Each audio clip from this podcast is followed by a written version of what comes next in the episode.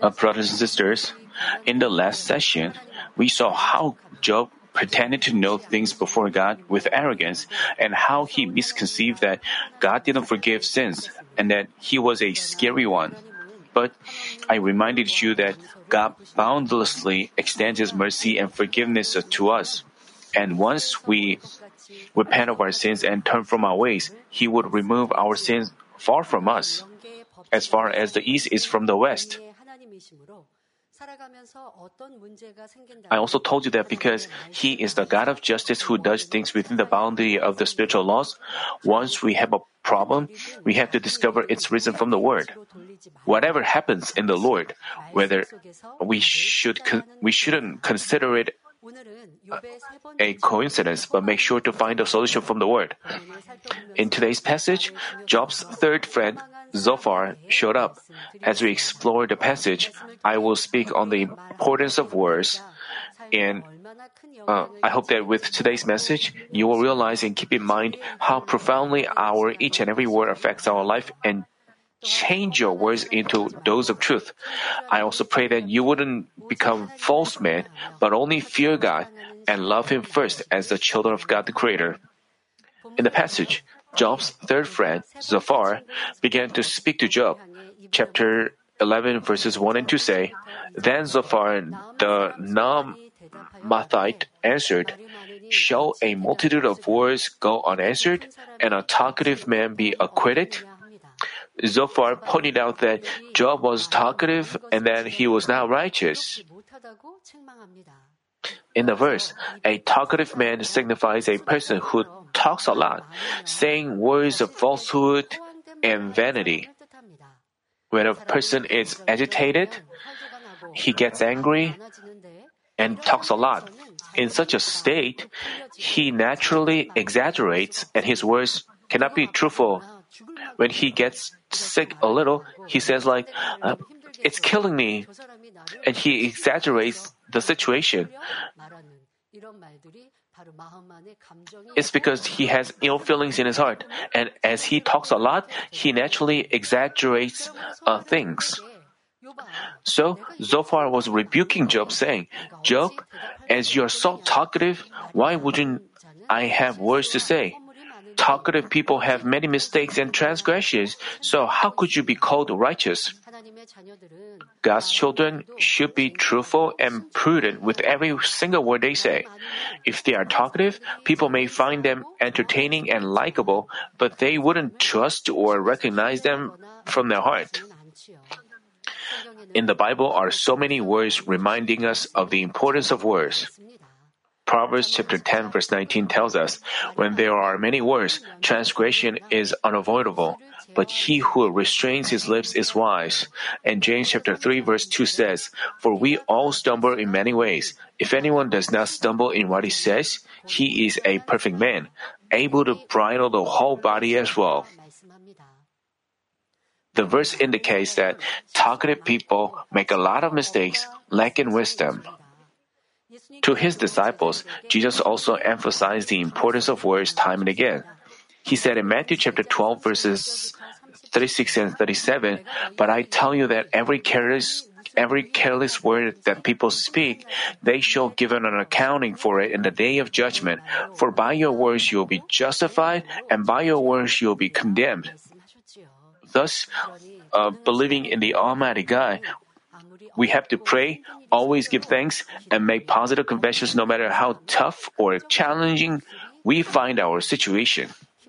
If we utter negative words like, it's so demanding, it's killing me, our situation gets tougher and tougher, and we get more exhausted.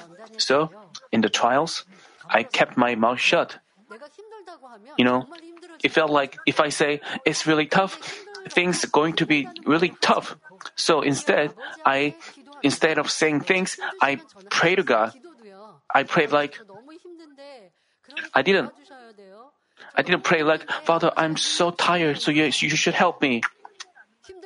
I didn't say to Father God like, it's tough. I um, instead I said like, Father, I know that I have shortcomings, so you have to give me strength. So I hung on to God like that. But I didn't say things like, I, it's so distressing. People are attacking me. I didn't say such negative words in my prayer. Instead, I said like, if you give me strength, I can do things. Even though I'm not able, if, if you, with your strength, I can do things.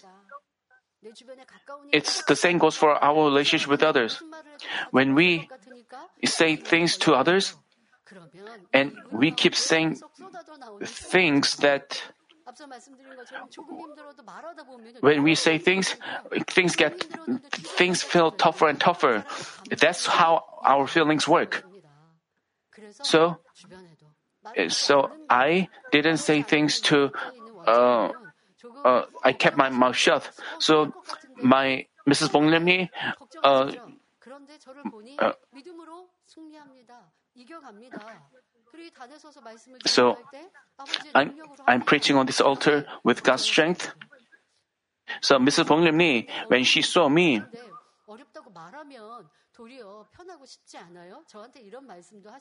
but if I said this and that, I mean, I thought that if I say things, uh, I would agonize Mrs. Bonglimni as well. I didn't want this.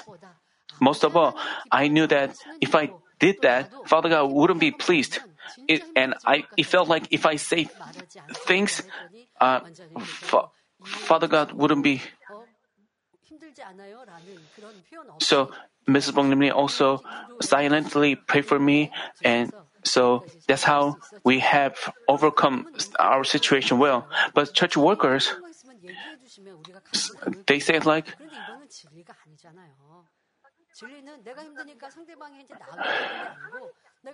if we are agonized, if we are in agony, we have to say it to Father God. Then 힘들다고 자꾸 말하면 더 힘들어진다라고 진리는 우리에게 가르쳐 주셨습니다. So, if we meet people and say this and that to others, if we feel empty, unless we talk about things, this is the attributes of flesh, so you have to cast them off. If you keep saying, you have to rely on man continually, and you cannot bring that power from God. If you I mean, if we confess like it's impossible, it wouldn't work out, Satan dances out of joy because these words violate the truth. They block God from working for us. Conversely, if we make confessions of faith like, God, I believe you will get it done, God opens the ways for us according to our faith. Therefore, I urge you to have positive lips with which you always make confessions of faith and the truth. Zophar went, Zophar went on to say in chapter 11 verse 3, show your boast silence men and show your scoff and non rebuke. Job had always called himself righteous and good and he disregarded his friends saying like, I'm better than you guys. 그런데 친구들이 그런 욥의 말을 듣고 어떻게 잠잠할 수가 있겠느냐는 것입니다. Zophar meant to say, Zophar meant to say, how could we, your friends, stay silent as we hear such words of yours? Here, we have to know how stupid it is to boast. Job was saying, I'm righteous, I, I'm right. So, to his friends, it was like uh, words of boasting. And Father God tells us not to boast. The Bible also tells us in 1 Corinthians chapter 13 verse 4, love does not brag. And in Proverbs chapter 27 verse 2, let another praise you and not your own mouth. A stranger and not your own lips. We see worldly people bragging a lot about their children, husband, or achievements. But in seeing someone bragging, people seem impressed and give a compliment on the outside. They say they seem impressed on the outside, but actually they feel envy and jealousy.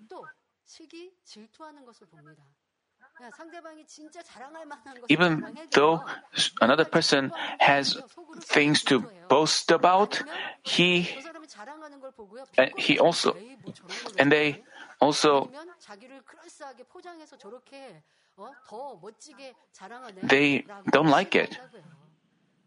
So, all of us have to stop bragging about our physical things, but only boast in the Lord, as said in 1 Corinthians chapter 1 verse 31.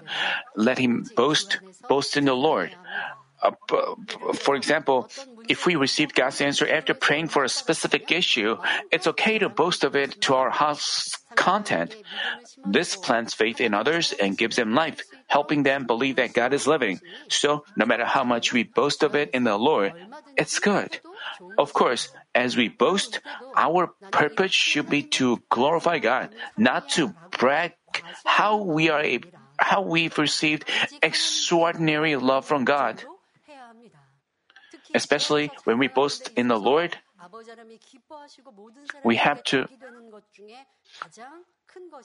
Uh, one of the great example is how we receive answers and uh, healing. But there are people who are ashamed of sharing their testimony, and so they don't uh, share their testimony, and they just uh, share their testimonies with only only few individuals.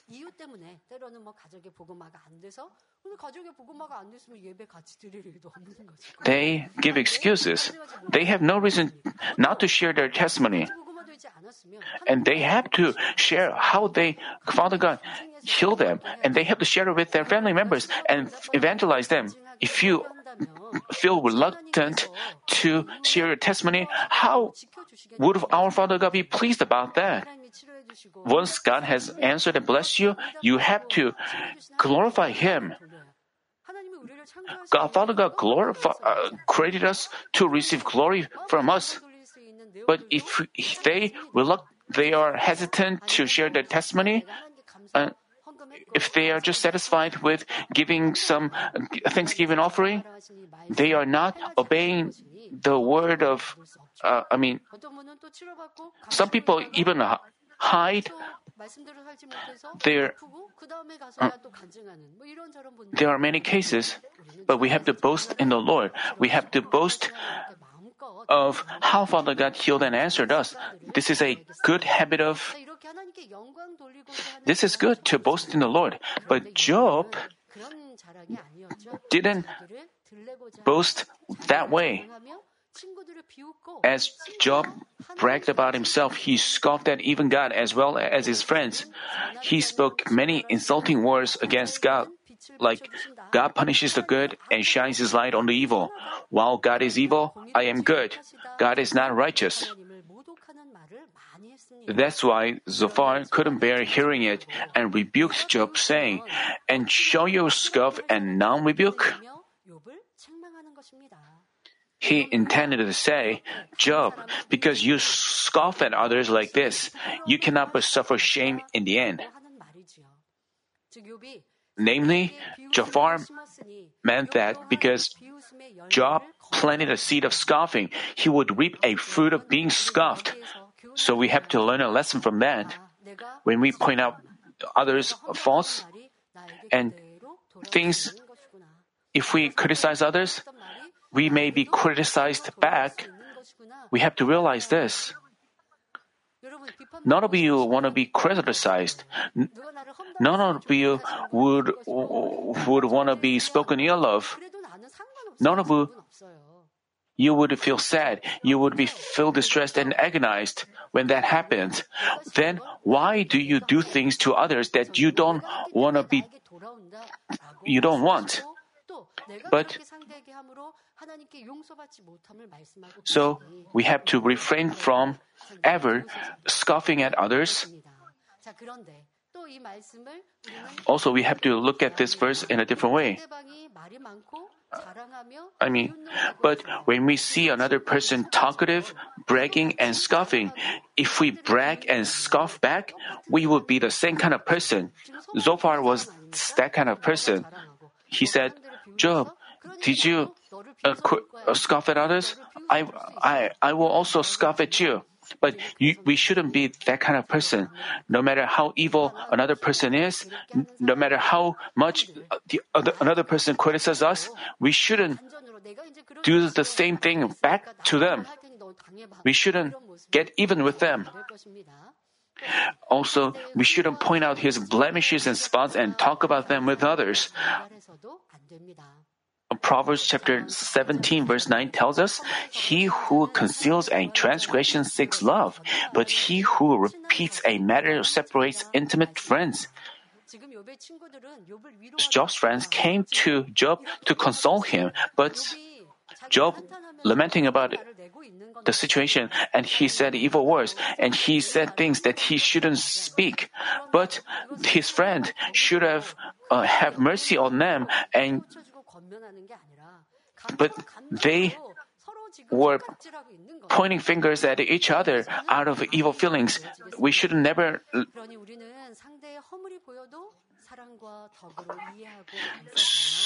Therefore, even when we see others with transgressions, we have to understand and embrace them with love and virtues and compliment them for their merits. Zophar's advice for Job continued. He said in chapter 11, verse 4, For you have said, My teaching is pure, and I am innocent in your eyes. No one can dare to call himself righteous before God who is pure and holy without any blemish or spot. However, Job argued so many times that he was righteous before God. As his friends heard Job's remarks, they found them ridiculous. So Zophar argued against Job, saying like, Job, rather than repenting and turning back, you said that only you are right and pure before God. Are you trying to argue that you are right and God is wrong? If you are indeed sinless, why would God have accepted Satan's accusations and allowed you great tri- trials and tests? Zophar went on to say in chapter 11, verses 5 and 6, But would that God might speak and open his lips against you and show you the secrets of wisdom, for sound wisdom has two sides. Know then that God forgets a part of your iniquity. He explained about the greatness of God. With the Word, God created the heaven and earth and all things therein.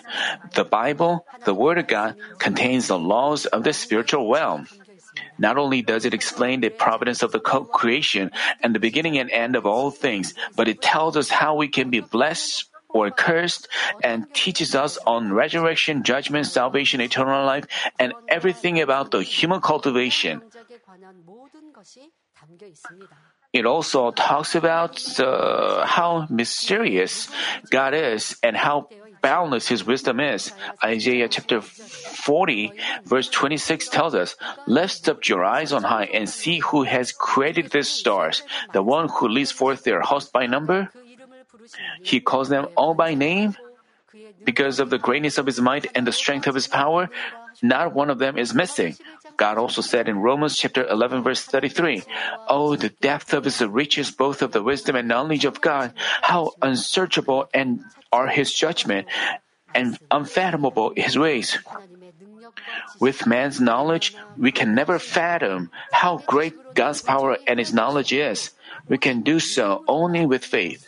For example, how could we understand with man's knowledge that God created things out of nothing? Human beings can make something new only out of the materials that already exist. So, without faith, we cannot figure out the creation of God. In the Bible are numerous mysterious miracles performed by God's power like a great sea being split and millions of people crossing it by walking down its dry bottom, the stopping of the sun and the moon, dead people being revived, winning a great victory in an unwinnable battle. For example, in Judges chapter 7, with only 300 men, Gideon won an overwhelming victory against the ally of Midianites, Amalekites, and the eastern people who were numerous as locusts. Physically, this was an unwinnable battle, but by God's strength and wisdom, he won a landslide victory. But in the process of their victory as well, we can see God's mysterious wisdom. As Gideon visited the uh, enemy camp, he heard two people talking about a dream. One of the two explained his dream in which a loaf of barley tumbled into the camp of Midian. It came to the tent and struck it, making it overturn and collapse. You know, there are many. There must have been many people in the Midian, in the camp of Midian, but a loaf of, of barley tumbled into the tent and struck it and make it collapse. And then the other replied, This is nothing less than the sword of Gideon, the son of Joash, the man of Israel. God has given Midian and all the camp into his hand. To give courage to Gideon, God even let him hear of that dream along with its interpretations. Hearing them talking, Gideon was emboldened, becoming overwhelmingly courageous. He divided the 300 men into three companies and had them surround the enemy camp, blow trumpets, and shout with torches in their hands. Then the enemy soldiers panicked, cried out, and went away. Because they were so baffled, they even killed each other, thinking that they were each other's enemy. How did this happen? It was uh, in the middle of the night where everything was black, and they woke up by some noise. And as they went, went out, they saw torches and they heard sound of the trumpets. So they thought some massive enemy, some massive army was coming to attack them, so they were panicked. This also happened by God's work. As as God helped him, giving him wisdom, Gideon was able to defeat such tremendous forces instantly, although his army was incomparably smaller in number. God had Gideon fight the enemy troops, which was as numerous as locusts, with only 300 men so that they could realize that they didn't win by man's strength, but only by God's. Thus, if we commit all things to God's mysterious wisdom and march on with faith, what would be impossible? In Zophar's eyes, God's power and wisdom was boundless, but he didn't do but he didn't do anything to Job who was opposing him. Zophar, Zophar thought that it was only natural that God took away Job's life, but he didn't.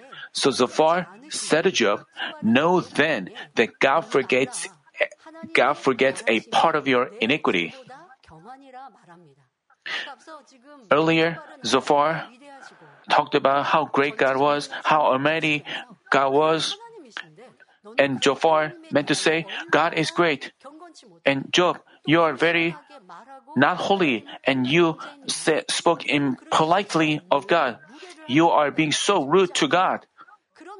And why? But God stays silent about you, and God has forgiven you. God is God of forgiveness. He, Zophar, advised Job to recognize that the disasters that faced him at the time were much lighter than the magnitude of his sins. Actually, Job's afflictions were never light. Job lost his family and possessions with his entire body messed up. But why did Zophar mention to Job that his afflictions were light? The reason was complaints, lamentations, and curses he poured out, and words like a mighty wind, Job said, were extremely inappropriate. Moreover, Job even spoke many evil words of opposing God. Zophar meant to say that if God hadn't been generous, Job would have died already. But because God let him survive like that, his afflictions were light. At first, Job's friends came to comfort Job, and they were, as they came, they were shedding tears. As they saw how miserable Job was, they were so, they hugged each other and um, up to that point, they had mercy on Job.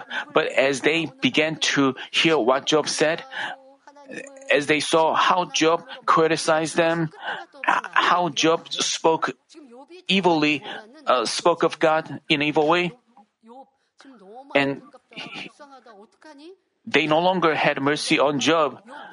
Instead, he said, based on your words and actions, God should have killed you, but He let you alive. He is a good God. That's what He was saying. And when you go through anguish, when you go through agony,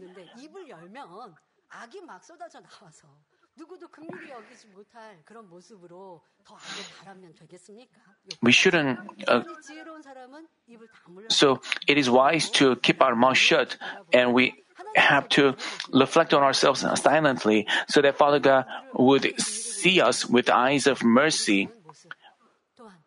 He would see us with the eyes of mercy when we repent and rejoice in our difficulties. Then Father God would make our trials end quickly.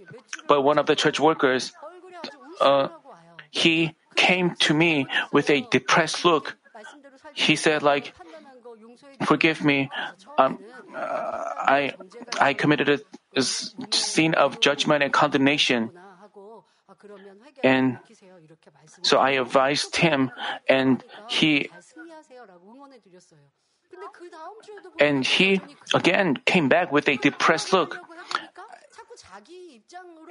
As I talked with him, he continued to. Uh, so, but, you know, if you really repent, if you if you even after you repent, you still have your problems, then you have to think that you are going through retributions of your sins. You people may say like, even though I repented, why God doesn't God heal me and answer me? You, you shouldn't argue against God like that. You have to think that you have to, you are going through retributions as, as a result of your sins. You have to be thankful just for the fact that you have been forgiven. Without, if you don't go through retributions here, you don't have a chance afterwards. Father, you have to be thankful that Father God have, has given you a chance to repent even after you repent, if you're still sick, you still have to give thanks. You have to pray like, Father God, please help me rejoice and give thanks in our situation, in my situation. I used to say evil words, but now I, I'm going to say only good words. But even though I repented of my past, but I I haven't changed myself completely, so I'm thankful for the opportunity of turning. Please help me give thanks. I urge you to pursue goodness like that. Then Father God would see you with the eyes of mercy. And then when the time comes, Father God would uh, work for you quickly. But some people say, even after I repented, I'm still sick. You know, you have to know that you go through retributions as a result of your sin. So you have to overcome that situation with joy and thanksgiving. You shouldn't do, you shouldn't be like Job, who, you know, as Job said evil words, even his friends say to them, you have to if, but you shouldn't say, like, even after I repented, why do I still suffer? As you recognize, you have to give thanks, you have to be more thankful and joyful, and you have to lead a life of truth, which is the opposite of your past life. Then Father God would have mercy on you and work for you quickly. That's why, Zophar as Job, can you discover the depths of God? Can you discover the limits of the Almighty? I, uh, 하늘보다 높으시니 내가 음부보다 깊으시니 내가 어찌 알겠느냐 그 도량은 땅보다 Zophar said, can you discover the depths of God? Can you discover the limits of the Almighty? They are high, high as the heavens. What can you do? Deeper than Sheol. What can you know? Its measure is longer than the earth and broader than the sea. How can man say before the Almighty God, I know things, I am right? But being arrogant, Job pretended to know things before God and argued that he was right. But in reality, Job didn't know how mysterious and almighty God was, so he resented God and his parents. That's why Zophar asked Job, Can you discover the depths of God? Can you discover the limits of the Almighty? Zophar said, like, you don't know about God. Zophar also stated that God was as high as the heavens and deeper than Sheol. Because Zophar didn't know about the spiritual realm in depths, he just considered Sheol to be an unfathomably deep place where the dead are sleeping forever. For this reason, he mentioned that God is such a high and deep one like the heavens and Sheol, whose height and depth were unfathomable. And he said that God's generosity and his deep thoughts are longer than the earth and broader than the sea. Our God possesses a heart whose depth is unfathomably by man. God created all things in the universe and made them operate in the precise order. This vast universe is nothing more than a tiny dot compared to the spiritual realm which God governs. Also, in this universe, this earth is like a tiny dot which is faintly shining. However, even this earth that we are living in has enormous areas of land and seas. On the land are an incalculable number of trees, flowers, birds, insects, and beasts. In the seas are all kinds of fish as well. No matter how much science develops, advances, they cannot fig- figure out all the numbers of the fish living in the sea. No matter how wise men become, they they only they cannot understand the creation of God. That's why Zophar said, like, the heart and thoughts of God who embraces this vast universe must be unfathomably wide and deep. By Job, why are you pretending to know things while you don't? Despite saying so, Zophar also didn't know about God in depth. Then, how much do you know about God? He's our father, so we have to we have to have much understanding of our father. So we have to learn about him continually and try to resemble him. So how much do you know about God? How do you understand? How much do you understand the you have to understand his providence and his his plan so we can uh, obey that with mass, uh, his work of creation, his providence of inputting the tree of knowledge, the message of the cross, which is the secret hidden since before time began. There's no way for people to know God's power and mysteriousness of his wisdom. But Manmin members have come to clearly know them with the words of God. Uh, uh, revealed through senior pastor we have understood the profound providence of God as we as people come to the church and un- hear about them, they were so joyful. They, as they came to understand why God put the tree of the knowledge, even though God knew that Adam would,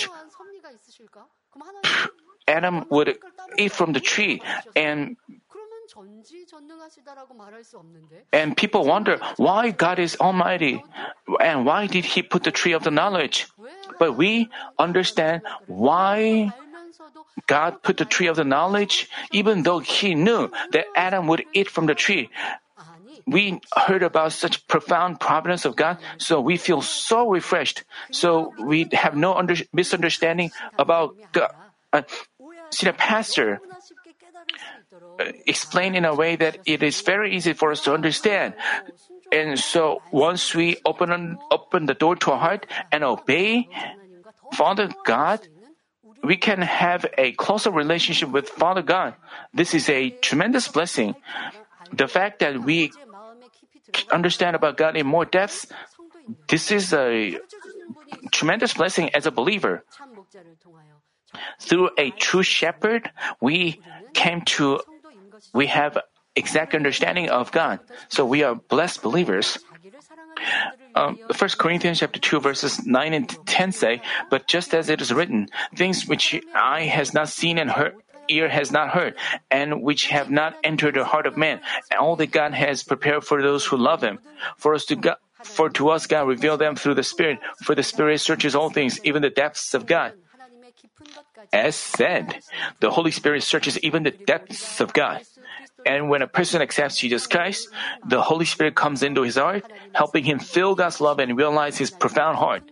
To the extent his faith grows and his heart resembles that of God, he can know about God deeply amidst the works of the Holy Spirit. Also, as much as he arms himself with the word spiritually and the word is alive and at work in his heart, he can know God in more depths, communicate with him, and receive his answers. Thus, if we know God's almightiness and mysteriousness, we wouldn't resent God and give up in the face of tests and tribulations. Instead, we would cry out in prayer, experience His strength, receive His answers, and glorify Him.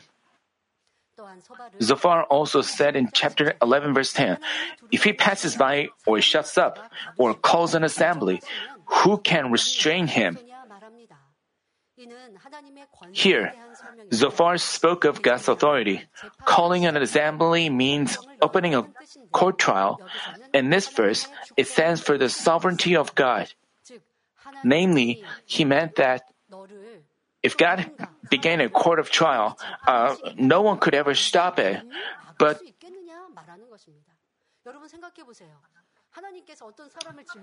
think about this God uh, selects a person and, and he says, I'm, I'm going to start a trial for you. Then no one can stop it. But you shouldn't have misunderstanding. God doesn't capture and lock up people without a reason, nor does he randomly make judgments. He only rules according to the law of the spiritual realm. And later, he will make his judgments in the great white throne judgment. And he will reward those and he will punish his others. And he continually gives opportunities. But out in the world, people makes judgments, pass judgment on others. They judge and condemn others. They make themselves a judge. Human beings are like that. Just watch what's happening in politics. People just say this is right, this is wrong. They make judgments. While living in this world, we shouldn't be contaminated by such uh, customs. We, sh- we ourselves shouldn't pass judgments on others. We shouldn't be contaminated by such trends. We shouldn't say things like, why are they doing like that? It would be better if they do it that way. A senior pastor used to say, you know, we used to have, uh, we uh, people used to w- watch boxing matches live. Uh, many years ago, I don't know uh, about nowadays, but many years ago, people used to watch boxing matches live. People, uh, two boxers fighting each other, and the audience are so become so passionate. They as they cheer for each boxer. They are complaining about the boxer, and your pastor commented about that. The audience who complain this and that, if they are brought onto the, if they really uh, it, the same goes for the politics. People talk about how things would go better if they did like that. But people feel like if they do the job, they would do a better job. They are making judgment. Father God, you know, until the end of the human cultivation, Father God continually gives us opportunities and chances, but human beings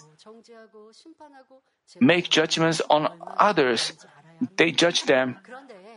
We see many of such cases. But people, God makes sure to deal with the righteous and the evil according to His justice because this is necessary in the human cultivation.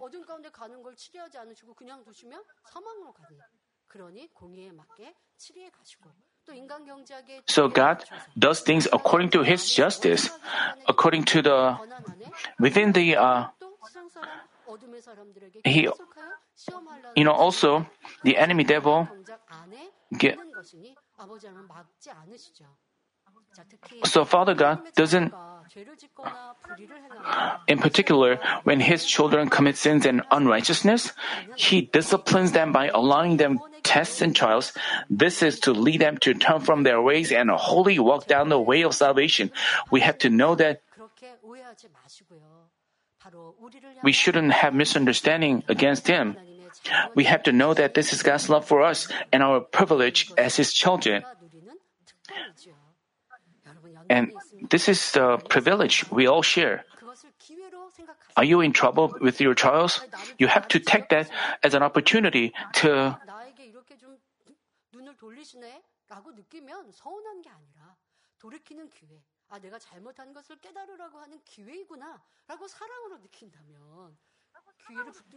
I mean, you, that you have to hold on to your opportunity. You shouldn't feel upset.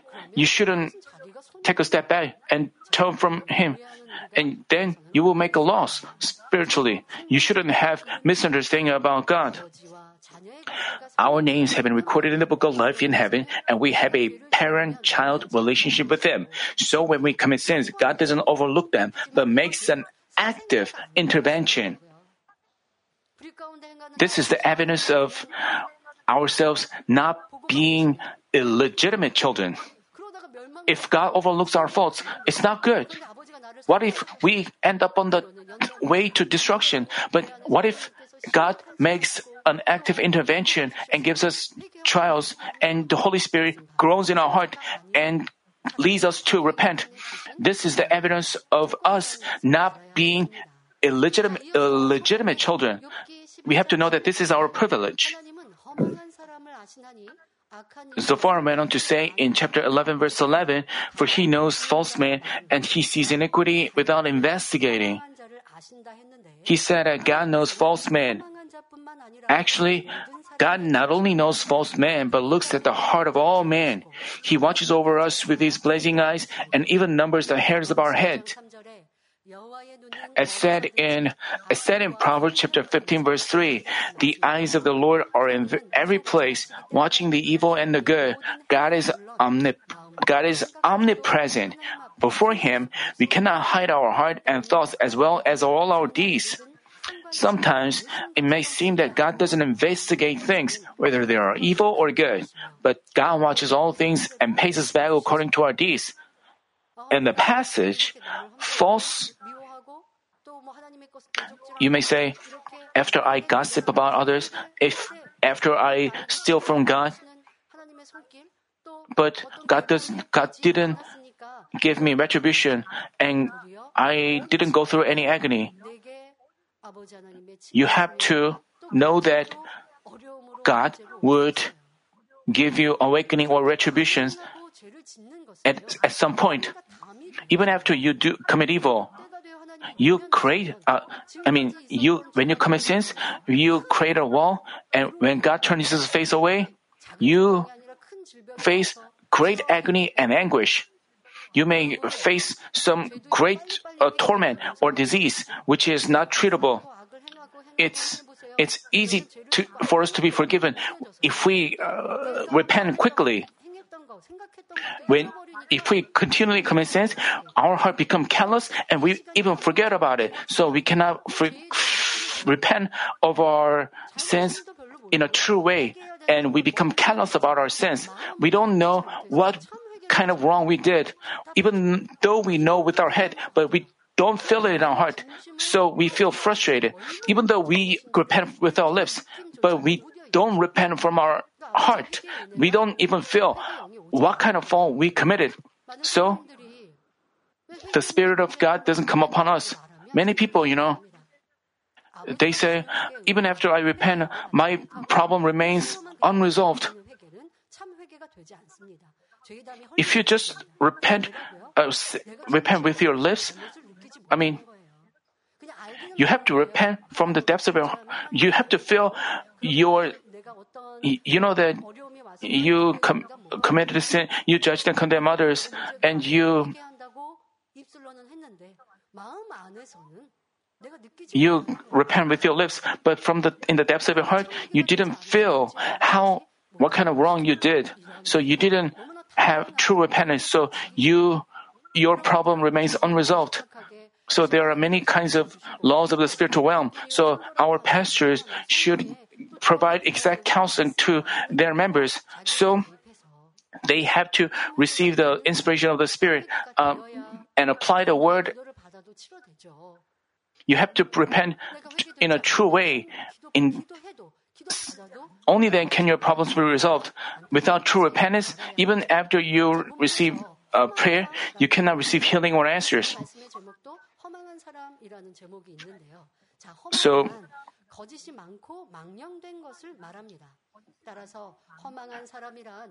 false refers to the state of having a lot of falsehood and being absurd. Therefore, false man signifies people with a lot of falsehood and absurdity and those who are unreliable and worship idols and break their promises. Uh, listening to this message, I ask you to discern whether you are a false man or not. If people around you consider you not trustworthy, this indicates that you've lost their trust and that you are a false man. When you, whenever you say things, people are, react like, are you, are you serious? If, if their reactions are like this, you have to know that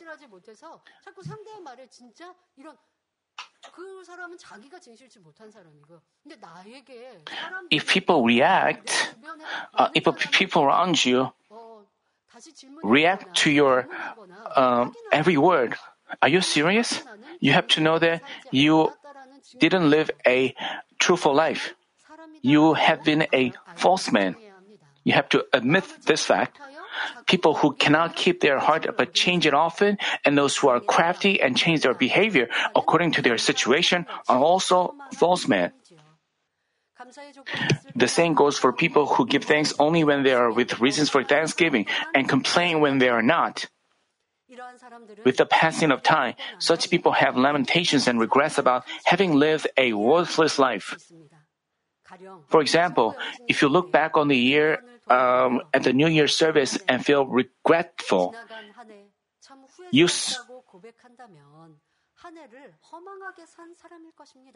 you spent your days in vain because you haven't carried out your resolutions and plans made at the beginning of the year. You reap vain fruits at the end of the year. Conversely, if you if you can confess, I've done great this year, you must reap valuable fruits by keeping your heart according to your resolutions.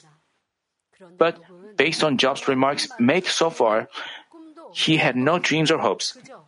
He said only words of complaint and lamentation and ones that expressed his desire to die quickly.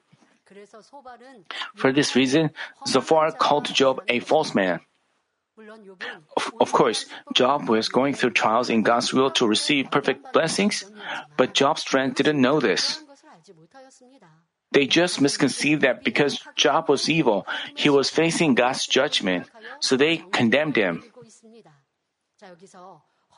Now, let me divide false men into two categories false men in the world and those in faith. First, false men in the world have no dreams. As he finds everything have fallen apart, he just lives thinking, whatever happens, happens. From this, from his mouth, people go through a hardship. They may, it may seem like he loses everything he's piled up. Even so, if he, there are people who get back up.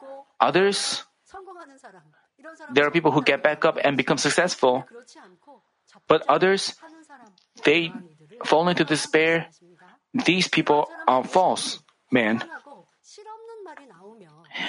From his mouth come out words of falsehood, absurdity, untruth, and vanity.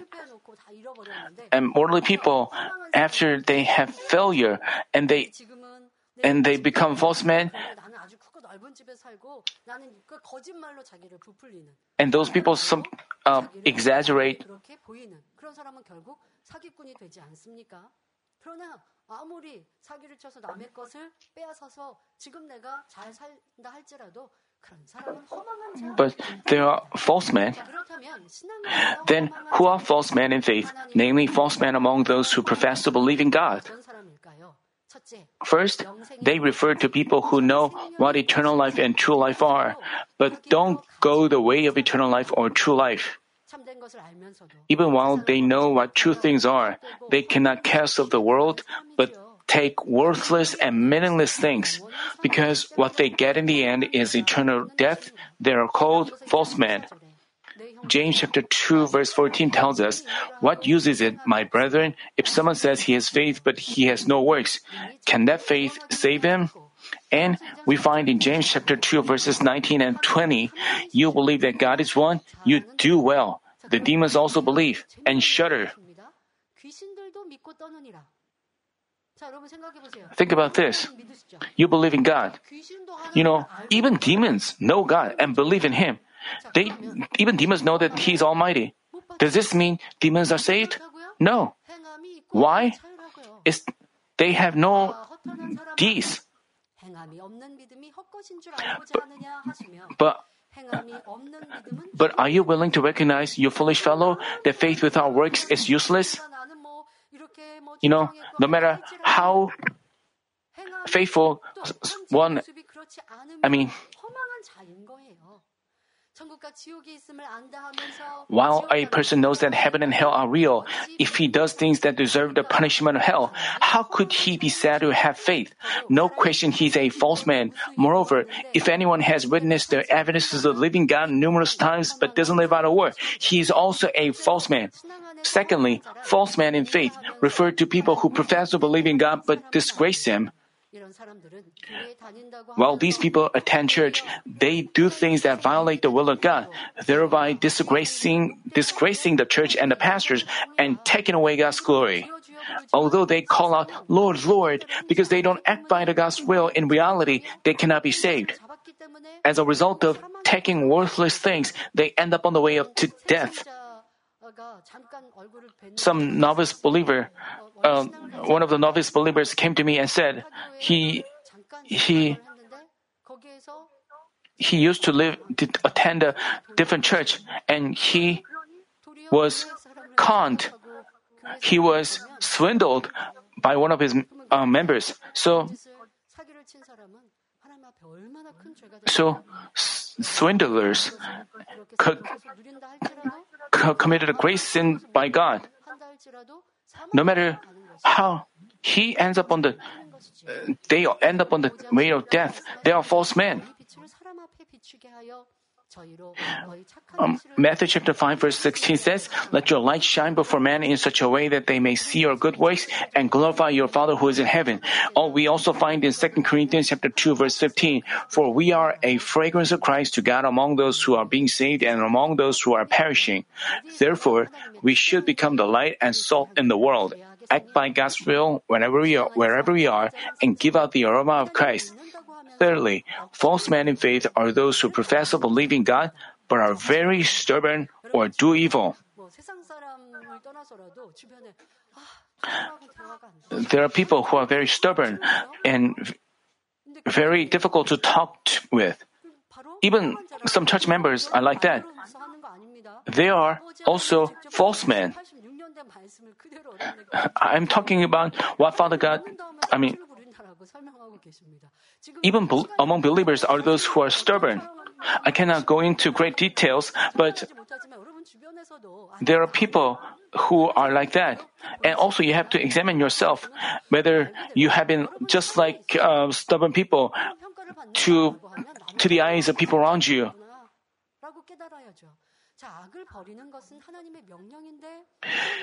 While God has commanded us to cast off evil, these people do evil while professing to believe in Him. So God says that they are false men. Matthew chapter 5 verse 48 reads, Therefore you are to be perfect as your heavenly Father is perfect. And 1 Peter chapter 1 verse 15 says, But like the Holy One who called you, be holy yourselves also in all your behavior. Therefore, as children of the holy and perfect God, we should cast off all forms of evil and lead a beautiful and sanctified life, never becoming false men. Let me conclude the message. Brothers and sisters, so far, we've talked about the importance of words and who false men are. It is known that the language center in our brain governs all the nerves in our body. For example, when a person says, I'm getting weaker and weaker, the language center functions in a way that it causes his body to weaken. It affects his character and all the areas of his life as well as his body. Thus, according to the confession of his lips, his character or his course of life can change. In actuality, uh, so you, you shouldn't say, you shouldn't find the, the trials we are going through. Uh, so that's why we call this a trial and trials of blessing. So people, in actuality, music artists who sang of death or grief often died at a young age or lived a sad life. On the contrary, many of the artists whose song was about joy and hope enjoyed a long life or things went well with them afterwards. Hopefully, all of us will realize that what kind of words we speak can greatly affect our life and only make positive confessions faith. Also, we shouldn't become false men, but clearly understand God's almightiness and greatness and wholly obey Him as His true children. By doing so, I pray that all of us can will enjoy to the fullest the blessings of our God of love, who desires us to give endlessly.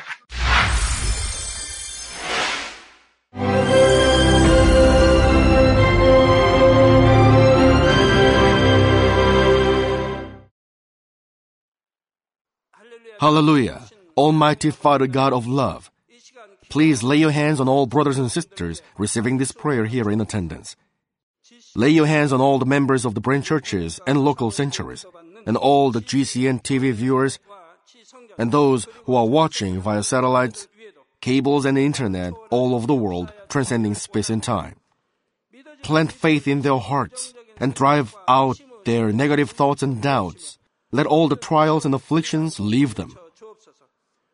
By the fire of the Holy Spirit, from head to toe, scorch their sick and affected parts, including all cells, tissues, and nerves, all internal organs and intestines. Let the light of creation come upon them. In the name of the Lord Jesus Christ, I command the enemy devil and Satan, all diseases, germs and viruses, and infirmities, go away. Let the light shine on them scorch their incurable and long-term diseases by the fire of the Holy Spirit. Burn all kinds of endemic and contagious diseases like malaria. Be cleansed and made well. All epidemic diseases, such as colds and fever, go away from them. Protect them from any kinds of germs and viruses and bacteria. Heal them of all kinds of cancers like stomach cancer, lung cancer, liver cancer, breast cancer, womb cancer, intestinal cancer, and all other diseases like AIDS, leukemia, cerebral apoplexy, high blood pressure, low blood pressure, heart disease, lung disease, diabetes, women's diseases, thyroid diseases, and all inflammations. Let them be made whole from polio, stroke, arthritis, herniated discs, and many others. Let all kinds of pains disappear from them, like back pain, headache, and neuralgia. Set them free from epilepsy, autism, depression, neurosis, and all other mental diseases. Loosen them from all kinds of paralysis, and let them get up, walk, and jump. Let them regain good eyesight and restore good hearing.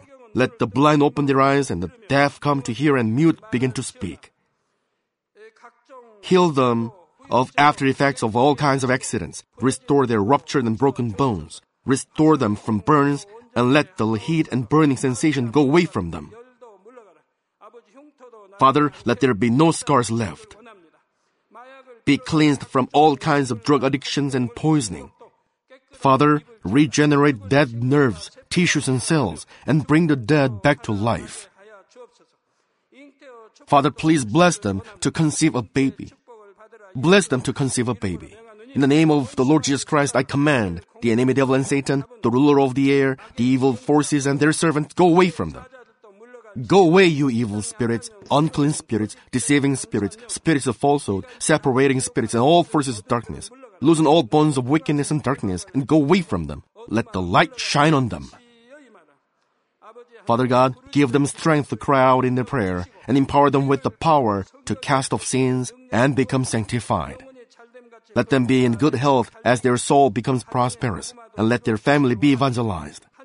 Protect them from all kinds of accidents and disasters, and bless them to lead a successful and prosperous life in everything.